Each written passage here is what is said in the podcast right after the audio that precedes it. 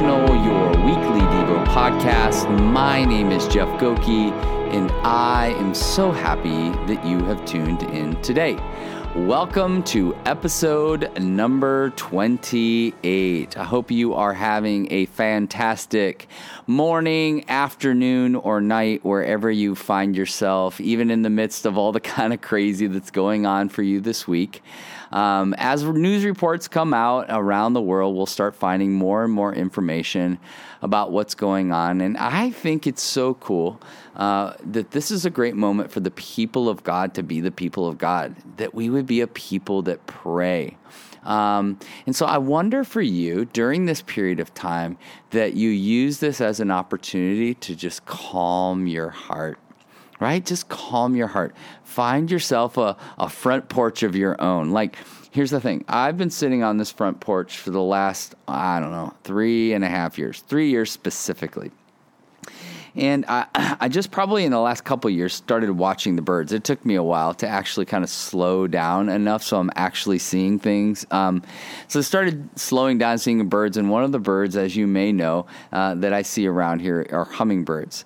Uh, but very rarely would they ever kind of uh, like stop and, and, and uh, kind of I don't know, or even for me to slow down and see them.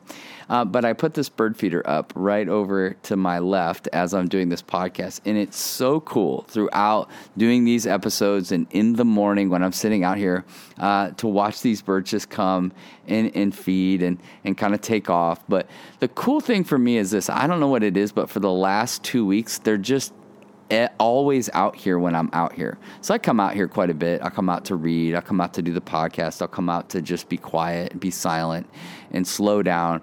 And for some reason, in the last two weeks, they're just always out he- out here.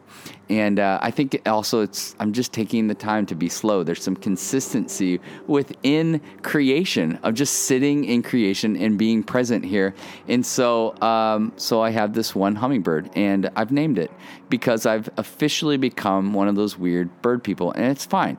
And so the name of my hummingbird is Gertrude. Um, don't ask me why I picked the name Gertrude. It just felt appropriate. So Gertrude is out here all the time. Um, literally two days ago, like was five feet from me and just didn't stop. Just we had a staring contest for two and a half minutes. It was amazing. All that to say is this: find yourself a front porch, a place, and slow down and pray and listen during this period of time. It's a gift a lot of times when all of car- culture is kind of slowing down and you know things are being closed down. Like I heard that Apple uh, Apple stores are closed down, Nike's closed down. Like slow down. Maybe this is a moment to slow down and reflect and to really listen to what God is speaking to your heart during this uh, interesting time in church history. So, um, encourage you to do that. The passage for the day is Second Corinthians 5, verse 17. Therefore, if anyone is in Christ, he is a new creation. The old has passed away. Behold, the new has come. This is one of those passages that I hate to just yank it right out of the context, uh, but it is so important. So, what I'm going to encourage you to do is go read Second Corinthians 5. It is so, so good. And this passage helps explain so much of the context of what's happening in Second Corinthians 5. And he's going, therefore, based upon all that I've told you, and again, I want you to go find that context. Go find out what the therefore is there for. If anyone is in Christ, he is a new creation. The old has passed away. Behold, the new has come. Uh, in my years in India, and I speak about India often because it's near and dear to my heart. In my years in India, I would say one of the most difficult uh, ministries that we have in the church uh, or sorry, in the uh, in the organization, uh, which is attached to the local church. We have around 2,500 pastors in four different states. But one of the one of the one of the most difficult places to care is for the women that we rescue out of the red light district. And over my 11 years of investing into India and being a part of the Harvest India, this amazing ministry that's caring for so many people. Um, one of the more difficult ministries, the most difficult ministry that I've been a part of, is rescuing these uh, and coming alongside of these women from the red light districts, who many of them, most of them were trafficked, trafficked as young girls. They have sex 10 to 20 times a day and um, it's they're hopeless in so many ways. And this has just become a part of their lives. And we come alongside of them. We bring medical care to them. But most importantly we bring the gospel. We bring the good news of jesus christ. We bring his hope to them. And while i wish there were more and more women that were rescued um, the women that that are that do eventually step out and we come alongside of it is a hard difficult process because they see themselves in the way that their culture sees them that they're nobodies that they're filthy that they're they're used and worn um, that they are to be thrown out. And one of the beautiful things that harvest india does so often is walk alongside of them and restore them. And there's many many many different ways that they do that into the community. We give them new jobs, new responsibilities. We remind them that God has, sees them as whole and healthy, that he, he is their identity. They are no longer slaves. They are no longer these women that are caught in the bondage of that of, of, of being a prostitute. They are daughters of the Most High God, who, when He looks at them, He says, beautiful, lovely, valuable.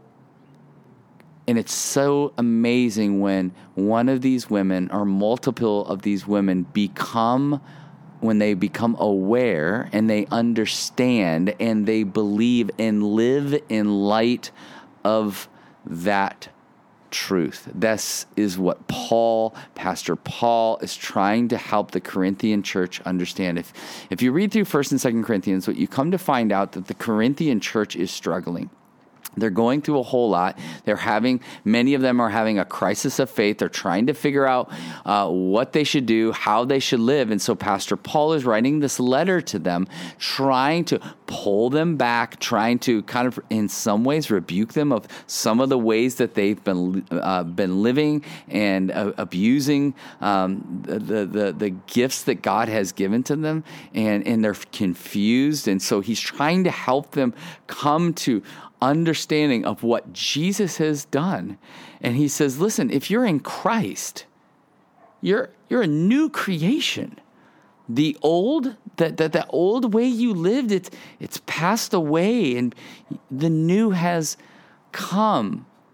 But the, the key line here, the key thing that is so important for them to understand and for us to understand the same truth 2,000 years. It's just as important, and it's this it's about being in Christ.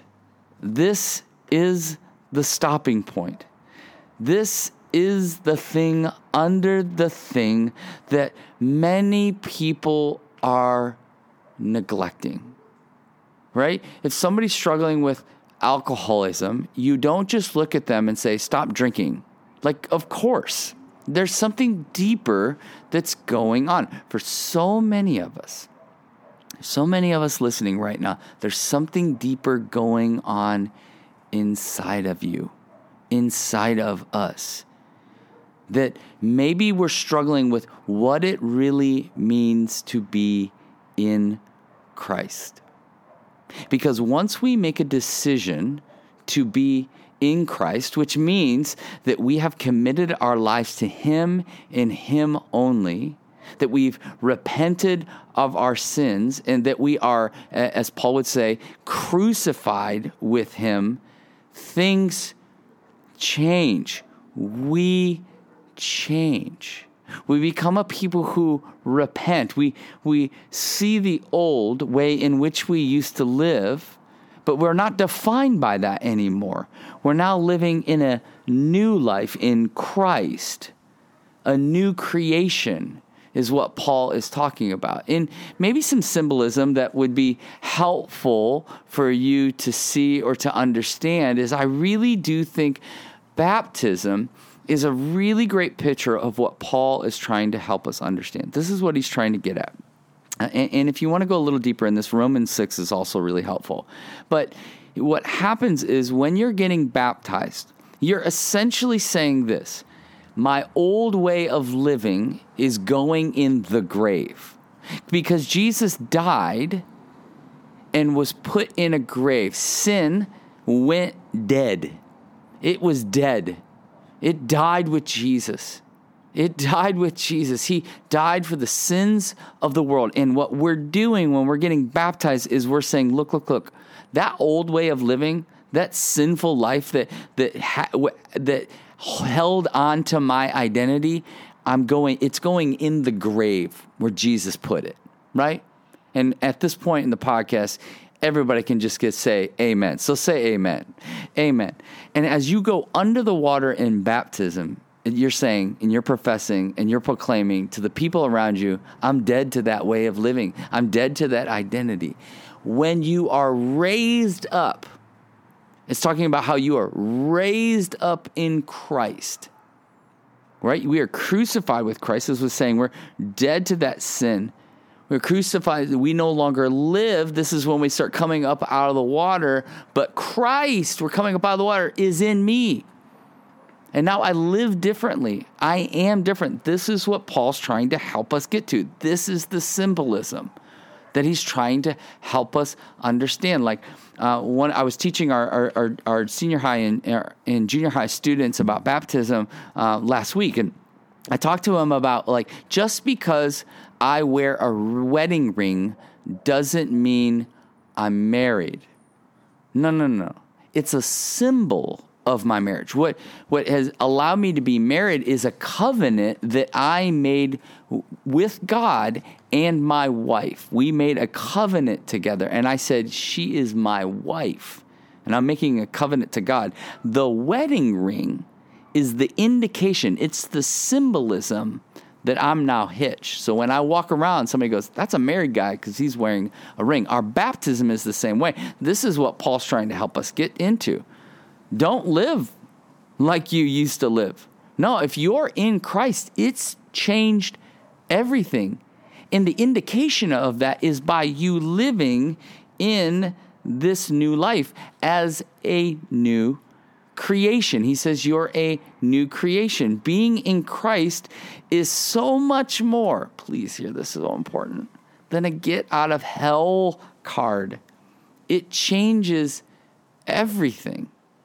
It changes everything. And I think so many people who who believe they're in Christ, who maybe said, Yeah, you know, I'll I'll do the prayer, I'll say the prayer, but are living no differently, I would ask the question, did you make that commitment? Did you really say, no, no, no, that old way of living is gone, but I'm new in Christ? I'm new and I, am living new. I'm becoming new. It's not just this get out of hell card, it changes everything. It's changing me. It's causing the spirit of god is causing conviction in me so i repent from that my sins which is that old way of life. And i need to repentance is a turning. I'm turning back and reminding myself i'm in christ. I'm a new creation. I want to live that way. It changes everything. You see because what happened as we are in christ and we're now a new creation is that relationship has been completely restored. Where there was separation from God, Hebrews, Hebrews 4 says, now we can boldly go to Him. Sin no longer defines us. The salvific work of Jesus, this is what it does. Isn't that great news? Like Martin Luther, the great reformer, he had this idea, this this mental image for for you and I. And he he he saw imagine a pasture and what he saw in this pasture was all the the cow dung, all the horse dung all around. And this is like our sin nature. And then that first snowfall came. The first snowfall hit and it covered everything and it made it white as snow. He's like, that's how Jesus sees you. That's how God sees you as a result of what Jesus has done for you. Now he's like, go live that way. Go live that snow covered life. Go live that Christ covered new creation life. And I hear so many people being discouraged about who they are. So much worry about not measuring up or not being a strong Christian. And what Paul, Pastor Paul is telling us, it's not about what you've done. It's about what Christ has done for us. And once we really come to understand that, it changes the lenses of how we live our lives, how we see our lives. We start realizing that all of life is truly all for Jesus, and we don't earn anything. We just inherit and steward the gift that has been given to us. The news that good news has come to us, and now we live in light of that news. And that's what we say, Wahoo, that is great news. That is great news. So be alive in Christ. Be alive in Christ. Don't live like a dead person, live like a resurrected person. A new creation creates. A new creation creates. That's the beautiful thing, and that's the beautiful gift you are to this world. Go create. Go create in light of who He's called you to be and who you are. So, how are you living like a new creation? Heavenly Father, thank you for taking what was dead and making it alive. Spirit, help us live in the new life you have for us. So, take a breath, reflect and believe that the God of the universe is near to you in your own heartbeat. Until next time, cheers.